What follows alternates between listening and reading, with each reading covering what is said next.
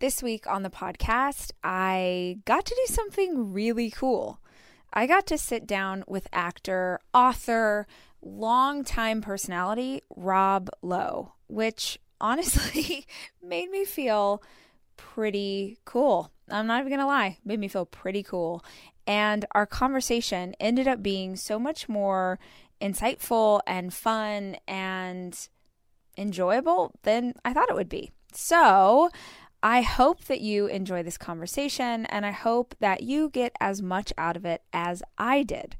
Here is my talk with Rob Lowe. Hello, Rob Lowe. Hello. Feels Hello. absolutely crazy to be speaking with you. Um, I feel like I have to start with the fact that my 13 year old has watched Parks and Rec four times straight through. So, yes, so this is uh, the coolest that I have ever been in my entire life to him. So, uh, that's just where we should start. I know you've done so many other things in your career, but Jackson Hollis thinks I'm cool because I get to talk to you. So, that's that's making me feel happy today. Well, first of all, Jackson Hollis has a very cool name. Yes, he does. Jackson Hollis has big things in store with a name like that. Um, I and I love that he I, I love that he loves Parks and Rec. I and I love that he's that he's that young and that that show speaks to him. I I, I it, it just makes me so happy when the, the young whippersnappers are into the Right. old man. Makes me very happy. I'm Rachel Hollis, and I've built a multi million dollar media company with a high school diploma and the free information I found on the internet. In the 15 years that I've been building and scaling my company, I have become deeply passionate about helping other entrepreneurs to do the same. So each week, I'll be sharing tangible and tactical advice and inspiring interviews with the same intention. These are the tools to change your life and your business. This is the Rise Podcast.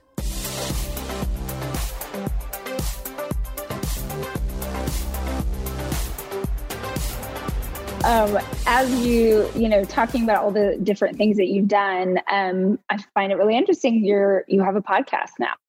Um, Yeah. and in your career you've been obviously in so many different forms of media. Talk about podcasting and why that's something that you're doing now. Uh, well, so it's a it's a I think an authentic and logical extension of uh, a process that started when I wrote my first memoir, and I really enjoyed sort of just communicating who I really am. And and it became a bestseller, and I wrote a second one, and it became a bestseller. And then in, instead of writing a third book, I created a one man show that I toured the country with and loved that experience. And so a podcast felt like a net a natural progression of that that also let me satisfy my natural curiosity about other people. And um, I'm really blessed to have access to some really incredible people, a lot of whom are my friends, but not all of them and and so the the the people that I've been able to talk to in a way that no one else is really going to be able to talk to. For example, this week uh, will be Gwyneth Paltrow, and you know I've known Gwyneth. She was 18 years old and crashing in my guest room when she was debating on what agency she wanted to sign with and if she should drop out of the University of Sa- of Santa Barbara. So um, it's it's just a it's by the way I'm enj- I'm loving it. I'm having the time of my life, and the response has been surpassed my wildest expectations. I'm having a blast in this space. No wonder you love it so much. It's, it's fun. Yeah. Uh, well, one of the things that strike me in listening to the show so far is that you seem now you are an actor, so obviously this could be something that you are. It could be an effect, but you seem genuinely curious. Like you see, you strike me as a person who is genuinely curious about other human beings, what their stories are. Like, is that something that you've always had as a part of you, or is that something that you've developed over time? I think I've always been curious. I mean, I know I have. I was always the uh, pleasure to have in class. I wasn't necessarily getting the best grades in class, but I was a pleasure. And and I think it's because I enjoyed learning. I real I always did. Um, and I love I still love learning at this point in my life, and and I love learning from people whom I admire or um, who I've always wondered how they've gotten to where they've gotten. But also, I just love like going down rabbit holes and into weird areas of the conversation. I'm I'm my interviewing style. First of all, it's not an interview, and I know it's a cliche. It's not an interview; it's a conversation, but it really is true. I'll follow down a rabbit hole, no matter what it is, as long as it interests me. And um, and so far, people are, are, are liking it, and I, I I'm having I'm having laughs and fun, and it's cool. I always feel like actors have a, a, bit of a leg up when it comes to an interview because you have the yes and mentality. Like, I always feel like that leads to the rabbit hole, right? Where no matter what someone's saying, you're like, oh my gosh, yes, and this other thing as well. Do you feel like that's played a part in being able to have these conversations kind of go where they've gone? I do. And I also think the other big component that, that actors have, at least good actors, uh, good actors are good listeners and um, and and and the mark of of there are two marks of of really stellar acting listening and honesty. And and those things are i think the also the hallmark of of of a great podcast. Um you know eh, a lot of people will say things like well i don't know if i can trust him. He's an actor. You know what i mean? He's a good liar. And it's exactly the opposite. Actor um, only bad actors lie good actors are ha- have to find truth in the lie that they're given, which is dialogue and scenes that are totally made up by somebody else. So your job isn't to lie; your job is to find the truth in it, deliver the truth in an honest way. So um, I, I think that that's a good muscle to have when you're when you're talking to people on a, on a in a public forum like a talk show or a podcast. Can I ask, um, in speaking about, you know, having done stage, having done movies and TV, now podcasts, I'm sure there's other things you've done that I haven't even, I'm not aware of. Um, do you think that that comes from a place of, is that your curiosity to see what else you might be able to do? Or do you think that comes from an achiever mentality of wanting to see sort of how you can level up to the next place? Both. I, I mean, because I, I I do have a very um, I don't know if the word competitive because p- competitive can have that sort of pejorative feeling to it. Um, but I, for lack of a better term, I, I do have a, a, a competitive component to my personality. Um, but but it's also it, it it's also that um, you know I'm I'm I'm never satisfied and I want to find something new and I want to learn. I mean, the real, the, to me, the great, the, the worst thing in the world is boredom. Like I do not do well bored. Um, it's the idle mind truly is the devil's workshop. And, um, you know, I've been acting a long time. Um, there's not a lot of mystery there. There just isn't. I'm good at it. I like it. I enjoy it. It's my job. I'll always do it. But, you know, the wow factor is long gone. So what can I do that's in that world that that that I am still learning a ton. I know nothing about podcasting. Literally, Most I, I don't know. I am. I mean, and which is fun. I mean, I'm making it up as I go along, which is what I did when I was an actor. I didn't know anything. I was like, oh, I want to be an actor. And I just got out there and put one foot in front of the other and worked hard and got lucky and all that stuff that needs to happen. But I figured it out. And now in, in this world um, you know I, I, get to follow my instincts i get to learn I don't know what the rules are. It's fun really fun. do you are you familiar with the enneagram? Do you know what the enneagram is? No i think i'm about to learn something. So enneagram is a personality test that has been around since ancient greece and it divides personality types into nine numbers and i'm always curious when i sit with someone what their number is and i I'm feel like i know down Yes. It literally Okay. you can Google it. It'll take you 15 minutes. It will blow your freaking mind. And then you have your wife do it and you can compare your number and hers and how they work together. And it's like reading your diary. It's wild. Wild. oh, I can't wait to do this. Yes, yes, please do it. It's so good. But I, my gut is that you, well, I don't want to tell you because you're never supposed to tell someone their number, but I have an instinct about what your number is. Um, and I'm just curious because I, for me, this idea of I uh, in in no way near what you've done, but I also tend to push myself to uh, you wrote a book and now you're going to do this thing and now you're going to make this and now a live event and whatever. And part of it is definitely curiosity, but a big part of it is can I do it? Like yes. can could I actually pull this off? Like because it's the same if you sort of do that same thing over and over you do get it, it does feel stale or it does start to feel like so i feel like you and i might be a similar number which is well, why i and, ask.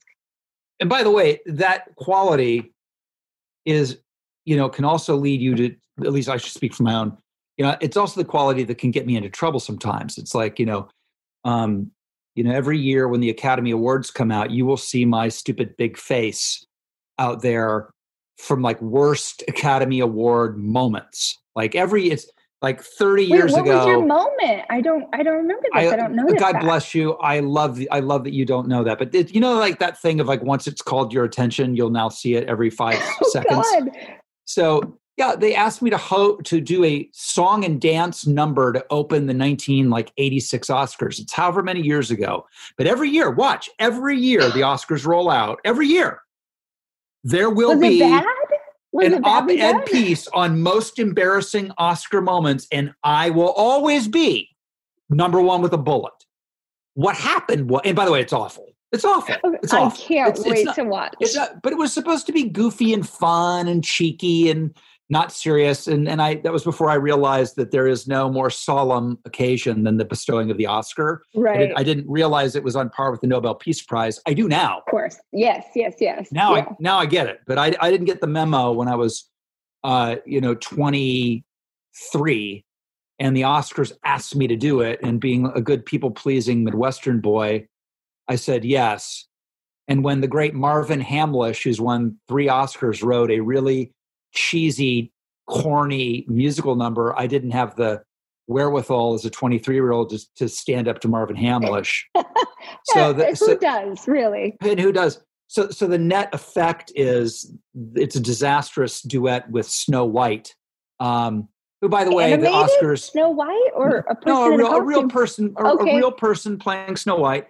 But, but the Oscars also never decided to get the rights to the Snow White character. So they were sued immediately the next day by Disney, which you never want to have happen. And that started people really examining what had gone on. And maybe without this lawsuit, I would have gotten away with it. But when people really, in the cold light of day, the next day went back and looked at it, wait, wait a minute, this is really bad. Um, so, but my thing was like, yes, my, my, my, my default, you know, thing is I'll do it. I can try it. I can see if I can do it. And sometimes it works out.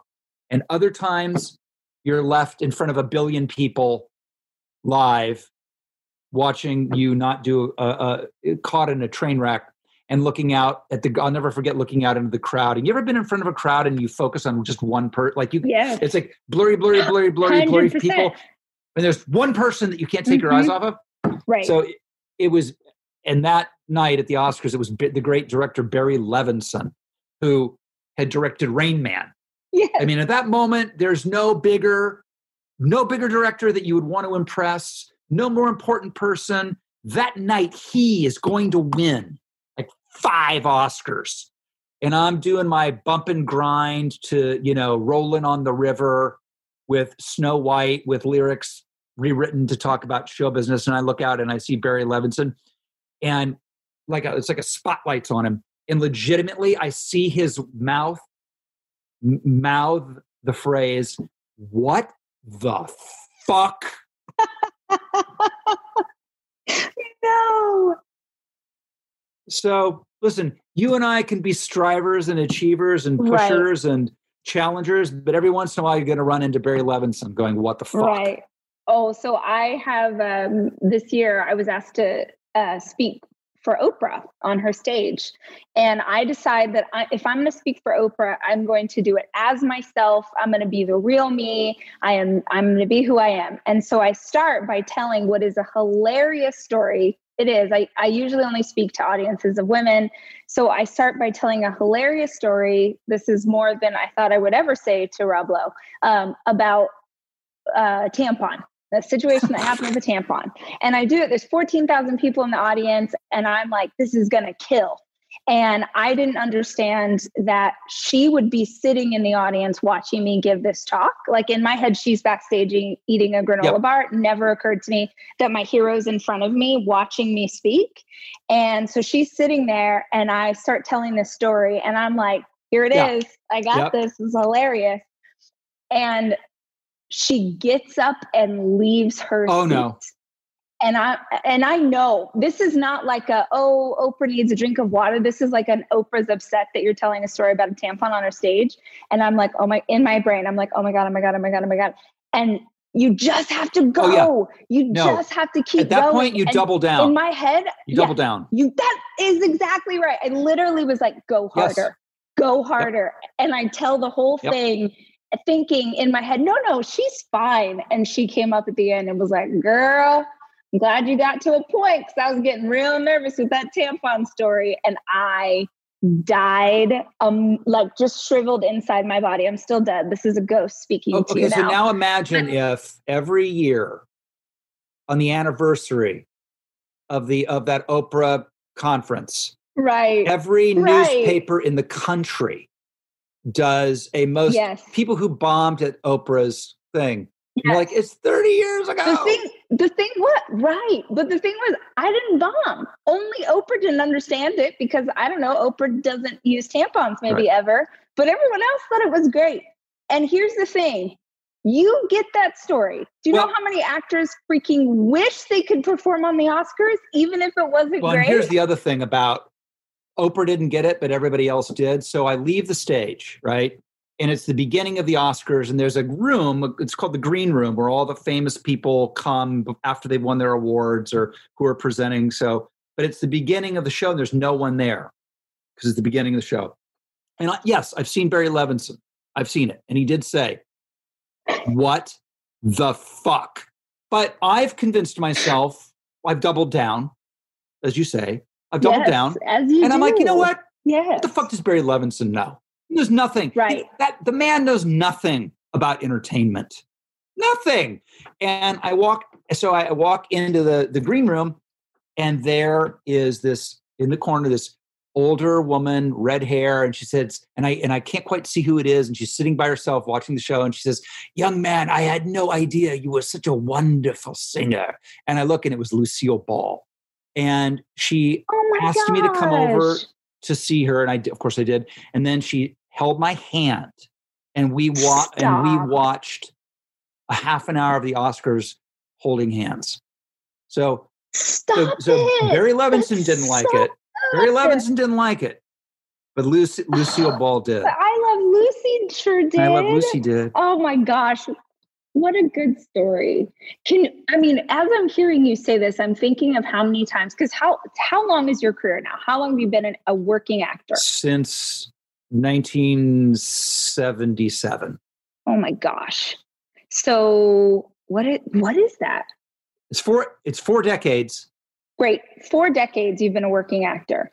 And in order to still be a working actor four decades later, it means that you have had to fail over and over and over and over and stand back up and go again. And I, in within the community of people listening to this, we have a huge community of entrepreneurs and dreamers and people who want to write a book and people who want to be an actor, all sorts of different people who are chasing a goal. And one of the questions I get most often, or one of the things that we talk about the most, is a fear of failure. They're so afraid to fail. And my challenge back to people is always you're not afraid to fail. You're afraid for them to see you fail it's a difference. One is about failure, one's about ego. Mm. And so, could you speak to people who are listening to this right now about how you have encountered failure and what you've done in the face of it? Because I'm sure a million times uh, every actor who's been acting as long as you have has had seasons where you can do no wrong and then seasons where like oh dang what's the next thing going to be? And you wouldn't still be here with the new podcast and the show and all these different things if you hadn't kept going. So can you speak to that? Yeah i mean i've had tons of tons of failure. I i my first tv series i was 15 years old and it was um it was always the lowest rated show on television, not among the lowest rated. It was the lowest rated. And, you know, it was opposite. It, anyway, um, I, I'm having post traumatic stress disorder thinking about it. And then and then from the time I was 16, 17, 18, I didn't, I couldn't get an audition. I couldn't get a job. I auditioned all the time. Now, you know, what happens in show business with kids, with young people, if you get to be 16 and 17 and 18, they like to hire 18 and older because of the child labor laws. So in, there were people telling me that's why you're not getting these auditions. You're 16 years old, they're hiring an 18 year old to play 16. It's not you, it's not you, it's not you. Well, that's all fine and good. Meanwhile, I'm not getting the jobs and now it's the time it's you're in college uh, you're in high school and you've got to think about your future and are you going to go to college and i thought my career was over it was over so i was going to go to study film. If i couldn't be in film i'd study film. And i had there was one casting director who was a, a very good loyal supporter and she said just give it to your 18th birthday. I, I for sure thought it was done. I mean i couldn't get anything. Where were you where were you born? Well born in virginia. Lived in Ohio until I was 13. But from 13 on and for my career, I'm out in Los Angeles, living in in LA. Yeah. And so you knew even as a little boy, like this is the thing I want to do. I knew at eight when I was eight years old and saw saw Oliver, like the local theater production of Oliver. That's when I knew. Wow. Um, wow. So I kept at it, and at my 18th birthday, I got The Outsiders, my first movie with Francis Ford Coppola on your 18th birthday. Literally on my 18th birthday. Wow. Or as Chris Traeger would say, literally on my yes. yes. Uh, um, but your other point about fear of failure and what have you, I kind of liken it to the way I feel about fishing. Like, it's like, I'm not going to catch, if I don't catch anything in my first three casts, I'm convinced that the fourth or fifth cast, I will catch a fish. So if you're one of those persons who's going to throw a line in the water the first time and not catch a fish and bail, you're never going to catch anything. Right. And I'm all, I just, you know, I don't know if it's luck, worldview, whatever, but I'm always convinced that the good thing is right around the corner. There's a great, you know, I, have been sober now for 30 years and in, in, in sobriety and recovery there's, there are all of these catchphrases and truisms that a lot of people think are trite and cliche. I happen to love them, love them. They've been very important to me. And one of them is don't leave before the miracle. And I have found that to be true in in every area of my life. Is there um I love the I love the hearing about you being a child, literally a child and having a grown-up's dream for your life yeah. because I have a very similar memory of my own life. What do you think, or have you thought about what the eight year old version of you, the 13 year old version of you would think of where you are today? Oh my God. They, it would be incomprehensible to that kid. By the way, the kid, uh, that eight year old knew because he was an idiot and didn't know anything. He was eight years old. But that eight year old knew he was going to be a successful actor. Now, meanwhile, that eight year old's living in Dayton, Ohio, not exactly a factory of actor producers. Um, but I knew it. I knew it in every fiber. Uh, I just knew it like I knew what the weather was. Um, it was a gift. I've talked to other people who've had that. Sounds like you may have had that. Mm-hmm. Um, we're out there, prodigies, whatever you yeah. want to call us. We're definitely out there.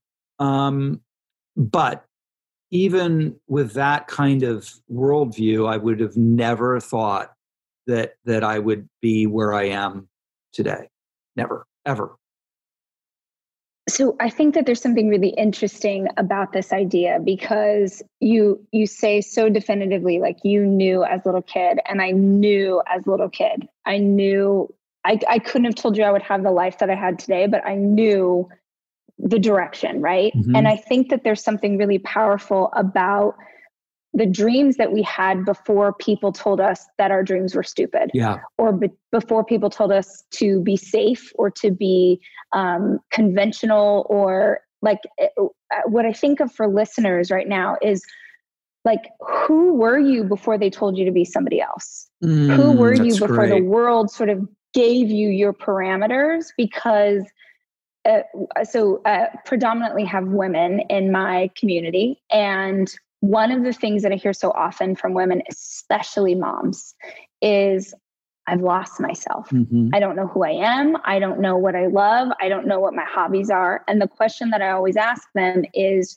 who were you before you were their mama who were you before you were his partner? Who were you before you became what you are known for today? Because I think, oh God, there's something so powerful about who you were before they told you to be someone else. So, what do you think it was about, you know, from you, let's say 13 on? What kept that dream alive when I'm sure you had people in your life who were speaking into this not being a great idea. And you certainly had lack of auditions and evidence that was telling you that this might not work. So, what keeps you going when you're not getting the validation to stay inside of the dream you believe is supposed to be yours? Yeah, I have tremendous empathy f- f- for this whole subject, mostly now because I'm raising my two sons are entering the workforce. And you know and how old are they? Uh 26 and 24 okay. So they're in the thick of it. And and you know as a parent as you know you see your own childhood replayed back to you in a reverse image as you raise your own kids 100% and yeah and so i give a lot of credit to my parents because they did not say to me well you're gonna you're you, you're sure you're dropping out of the first semester of USC to do this movie, but you're you're re-enrolling, right? I mean, you need a you need a degree to fall back on. I mean, acting is so fickle, and, and you know, no one told me this is an amazing statistic. Fasten your seatbelts for this one. So, our union for actors, for the listeners out there, actors, all every actor you know is in a union called the Screen Actors Guild. Every struggling actor, every movie star in the Screen Actors Guild, out of all the membership, and I think there's like 3,500 members, uh, 99.5% of them do not make enough money to support themselves as an actor. Wow. A, that is, it sounds like an over dramatic stat. It's not. No one ever told me that. No one ever used that as a precautionary tale. My parents didn't say, well, they didn't know it and I didn't know. So ignorance was bliss. But man, I have, I don't know what it would be like to know what I know and have my kid come to me and say, I want to be an actor, which incidentally finally did happen. but, but, my favorite is, did, how did he respond? Well, my favorite was he, he, he got into, he uh, graduated from Stanford with straight A's and got into Stanford as the youngest intern at the Eli Broad Stem Cell Laboratory at the University of San Francisco as, in, as a high schooler. And then came out of all of it and said he wanted to be an actor. I wanted to commit ritual suicide. I, I, I almost disemboweled myself publicly. Oh. Um, and you know what? Just in fairness to this is this speaks to your podcast. When he was at the University of San Francisco Eli Broad Stem Cell Lab, um, the scientist working next to him won the Nobel Prize. And he worked with him every day and was like, I, with all due respect, with all unending respect, he won the Nobel Prize. It's not my life. I mm-hmm. don't want I don't want to do what it takes to to maybe win the Nobel Prize. It's not for me. So that is a gutsy. My youngest son, Matthew, um, graduated from Duke and went to Loyola Law School, passed the bar, California bar, first time right before COVID, and realized he didn't want to be in that big law grinding to maybe be, make partner get or get shit canned out right as he's about to make partner and billable. Eye. He didn't want to do it and that's not a great conversation to, as a parent either to hear um, and now he's but, but better now than you know but, four years later and yes yeah he's burned out and all of those things yeah yeah, yeah. and now he's working you know at, at, a, at a tech startup and pursuing other things but I did as a parent. I did have a. And the other thing is because acting's hard, man. This is a hard career, and I've had it great, great. And guess what? It's hard and it's still mm-hmm. scary and I still feel like I'll never work again, honestly. And you, you you're I'm not responsible for my own destiny, really. I mean, I, I am as much as probably anybody in the business is because I'm so entrepreneurial. But even I'm, you know, marked to market based on everything I'm doing. So I'm at the beck and call of audiences, studio executives, tastes, reviews, whatever it is. And I wouldn't wish it on my children, the mm-hmm. insecurity. So I did everything I could to crush every creative instinct that they possibly could have had. So I would have normal, adjusted, you know, secure citizens of the world. And then one day I woke up and went, oh my God, what have I done? What have I done? Are my kids going to be in cubicles? Yeah. Right. Do you know what I mean? So, I mean, yeah. I, I mean, I, I'm, I'm, I'm one of your podcast listeners because of this. You know, this is the, the things we think of. Uh, the, it's so interesting of how we embrace parenthood, how we try and do our very best. I was talking about this with a friend the other day that no matter what you do, you still will somehow mess up your kids. no matter how hard you try, yes. no matter how much you love them, no matter how many books you read, uh, that you will do something that they're going to be in therapy and they're going to be like, well, my mom or my dad did this thing that now I'm trying to work through when really you only had the very best of intentions. It's, it's like it just is. It just is. We we screw our kids up. We're going to do it. They're going to do it to their kids hopefully the the whatever the screw up is is is less and less malignant you know as generations go on and we we learn about each other but i just think it's part of what what happens i mean look at it this way in life i've always learned more from failure than i have in, from success and i think the thing is the same with relationships i've learned more from the parts of relationships that were were, were not great and i think that's what our kid that's why we do it as parents i think it's why it's part of the the DNA of life is we're meant to fuck them up, honestly, because yeah. that's where they're going to learn. Yeah. Right. Uh, if you believe in past lives, which not everybody does, but if you believe in past lives, then you believe, or there are people who believe that you your you literally choose your parents because there's something that you are supposed to learn in this iteration and in this journey that those parents are going to teach you, usually through um, the opposite of what we would hope, usually through friction or strife or mm-hmm. uh, what have you. But yep. I think that there's something really beautiful about the idea that whether you had the best parents in the world or really crappy parents, there is something in it for you. And that, like, what a beautiful journey. I, I it's so funny because I, um, just had this conversation the other day with another um, actor who has a teenager who for the first time ever is saying like oh i think i want to be a model like you mom. And she was sort of struggling with this reality. But i think how in the world could you possibly be your sons right? And like you're a good dad you're showing up for them and you have this legacy.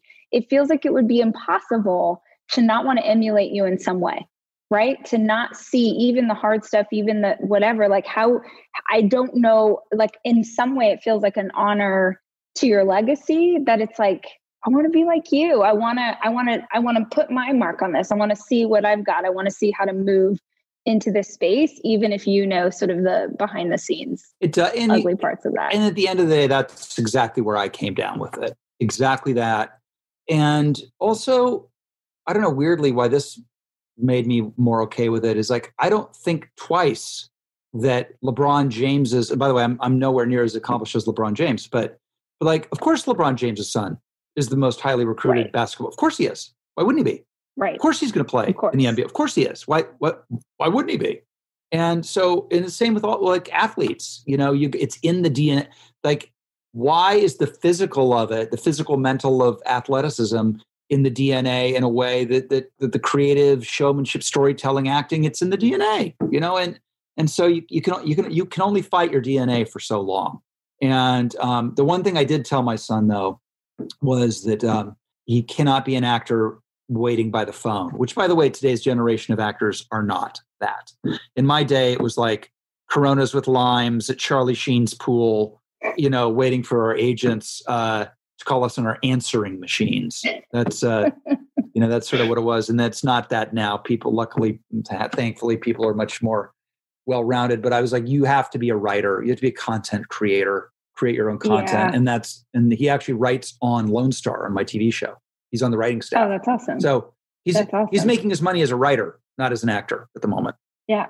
I mean, I love I love that you talked about um being in control of your career Yeah. and how rare that is as an actor. I think that more people are uh, meaning being in control of your career and your revenue and your growth potential by being an entrepreneur. Yep. Because I think that that is something especially that I see in the actresses and I hate I'm I'm not making sweep, sweeping generalizations about women but in the actresses and the editors and the directors and writers that I know that are women and women who have great names that you are essentially beholden to what someone else wants to do with your career whether or not they cast you whether or not they think that you're Yep. right and Yes.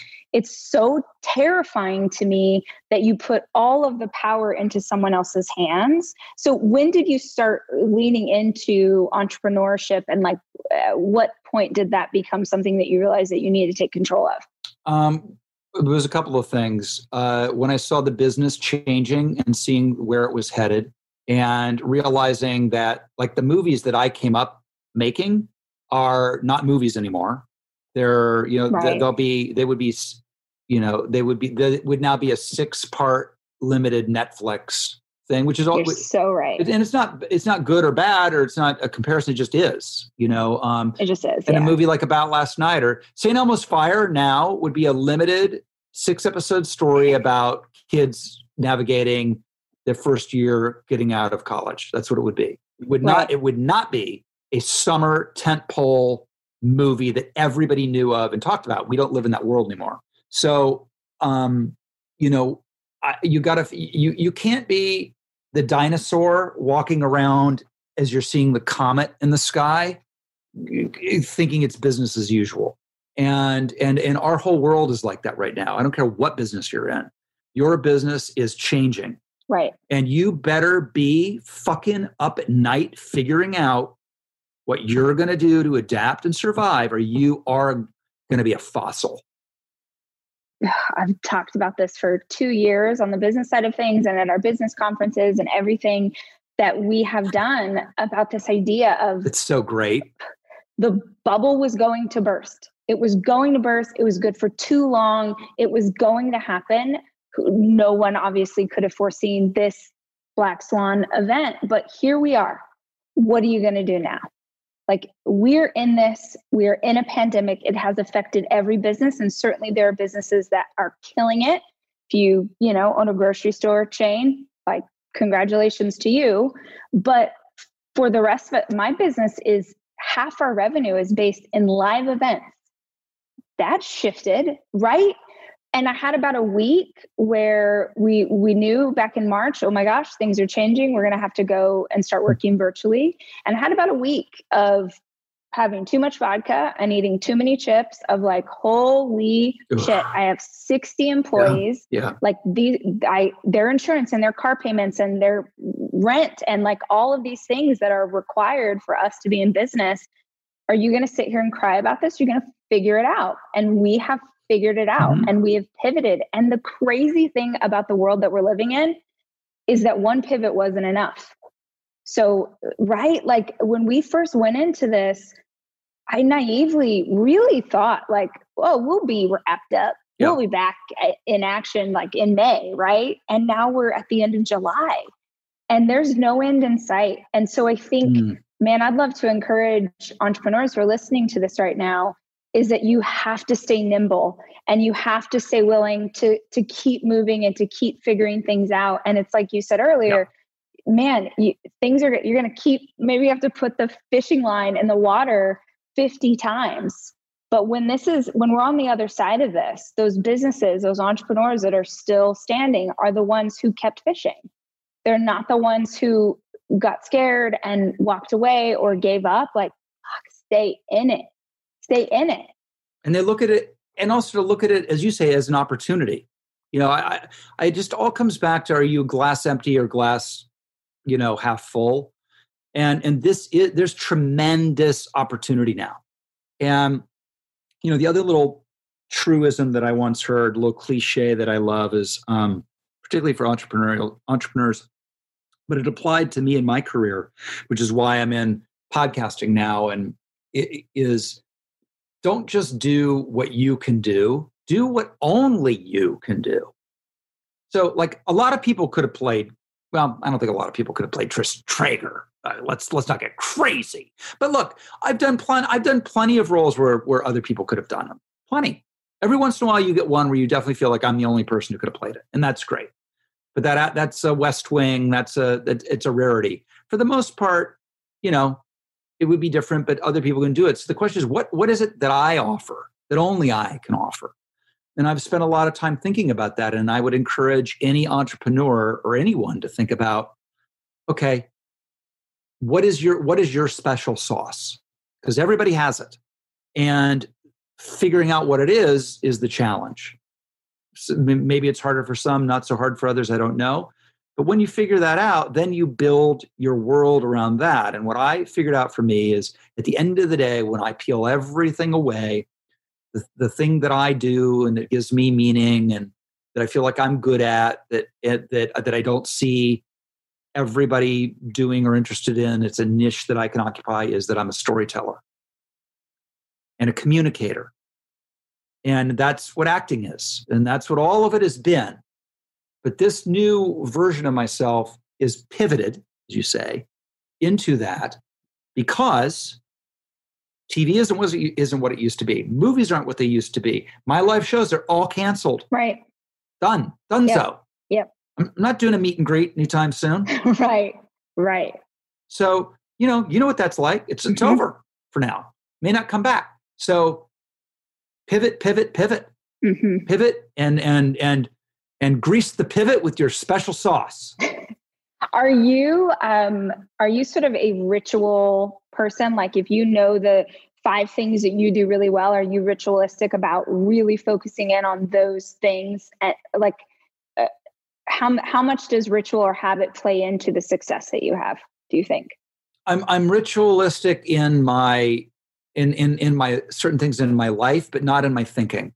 Um, I've realized I am, um, and there, and I think there are two types of people there. There are those people that you described, and then there are people who are much more intuitive. And I've really learned to trust my intuition above all else and to listen to that in, inner voice as, oppo- as opposed to framework.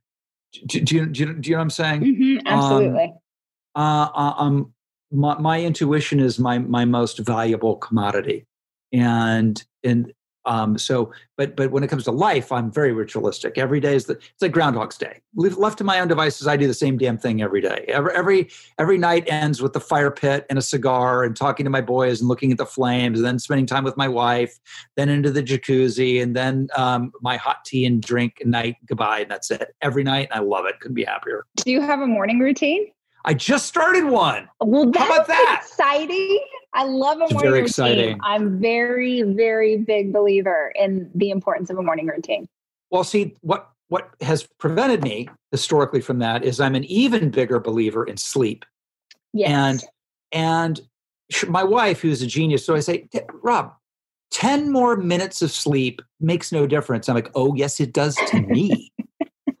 so um I've but but now with COVID, the gift of COVID for me is I've been getting up and doing what all of the people I um, um, who I admire have always told me to do for decades, literally decades, and I've never been able to do it, is to meditate.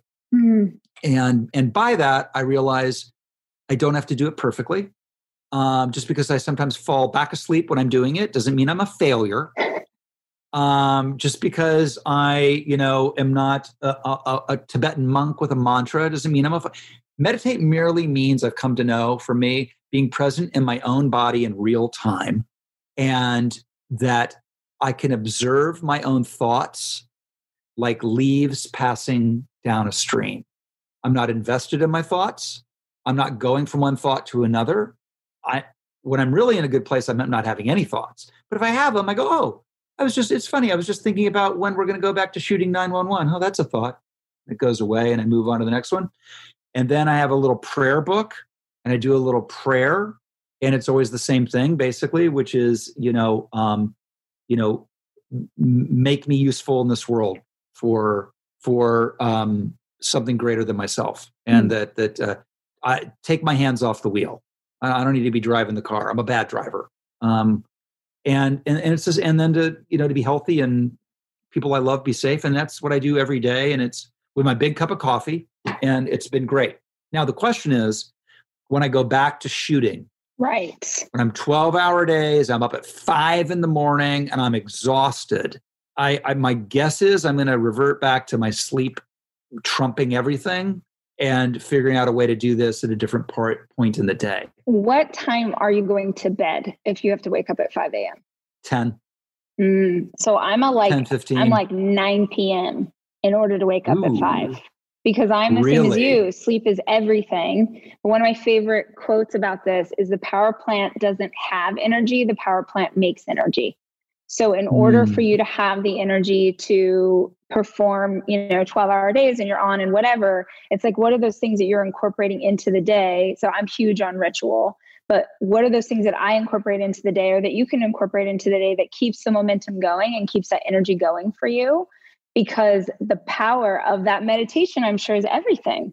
Well, and the other thing is I'm I I am ritualistic also about exercise. That's so what do, what do you do? I mean, what do you do? What's your like workout Well, routine? So Chris Tra- Chris Traeger was based on me. This is going to come as a shock to you now that you've heard me be, be unrelentingly positive for uh, 45 minutes straight. It's going to come as a shock. I, I didn't even catch Uh, that because I'm the biggest Pollyanna ever. So I was just like, oh, great. This is a friend. We're Yeah. both going to be optimistic together. yeah, no, but I I uh, I'm optimistic and I and I'm a workout aholic. And that gives me tremendous. People don't realize it's not about narcissism, although I'm also a huge narcissist. It's about um, no one, no one more vain. Um, but it, it's about um, how it makes me feel and the amount of energy it gives me. So, and I'm committed to. I'm committed to like no one gets in the way. You know, um, it's like everyone has some amount of time to do something physical. 100%. Truthfully, 100%. they do, and it and all it takes is 20 minutes. You want to tell me there's 20 minutes less of Netflix? Right. Really? You want to tell me there's 20 minutes less of of being on the phone with or whatever, of texting or looking at Instagram? Every there's no excuse. Everybody has it, and um, it, it it's a lifesaver. Yeah. it's a 100% lifesaver. Physical activity, curiosity, sleep, um, and being. Did I mention sleep? By the way, sleep and sleep. I'm I'm here for it. Those are like Right? the- That's- that's that's all you need. That's that's all- and all- cigars at That's all night you need. watching the fire. Man, we now we know Fire gazing, they call it, which which opens your pineal gland. They tell me. I don't necessarily know what that's all about, but I'm going to get into it. sounds dangerous. Hey, uh, man, I really want to thank you for the time. I want to be respectful because you've been with us, been with us. I'm speaking in three persons, but you've been with me for an hour, so Mhm. I'm I'm really grateful for the time. I have so enjoyed getting to speak to you, and I know the audience has really enjoyed getting to um, learn more about you and you know hang out with you again for the millionth time in their career with you. Um, if you are, if they're listening to the show and they are like, man, I didn't know Rob Lowe was so awesome. I want to hang out with him more. Where beyond the podcast, which is called literally, literally, literally with Rob Lowe, which everyone needs to go subscribe to and and listen in. Um, where else can they hang out with you online? Um, I'm on Instagram. Uh, you will usually see me, uh, and then you will get to see my sons making fun of everything that I post because I, let's face it, I am a boomer. It is, it's, it's both mortifying and gratifying to follow me on, on on Instagram. I'm also on Twitter. It's uh, both Rob, Rob Lowe with the blue check. Um, and uh, and then you know I've got uh, we'll be back with my my show 911 Lone Star. Uh, we'll be back in January and um, I'm very excited about that. So, um, So you guys are you've already taped or you're shooting? no, we we are hopefully going to go back to start shooting Right. First is- week of of September. And are do you shoot in Austin? We do, but most of it is in LA. We're all over. The, I mean, all right. if we can make this show work, anybody can make any show work because it's a it's the biggest show on television. It is the it's it's just the biggest show. It's it's massive. That's awesome. And so we'll uh, That's this is awesome. going to be an adventure this year to try to do it for everybody. Well, uh, blessings and good luck Thank to you. you. as you all figure that out. It was so nice to meet you. Yeah, um, you too. This is great. Thank you. I could have talked to you for another another three hours. Let's we'll get you on my show next. Perfect. Perfect. I would love that. I All would right. love that. All right. Have a great day. Thank you. Thanks, everybody. Bye-bye. Bye.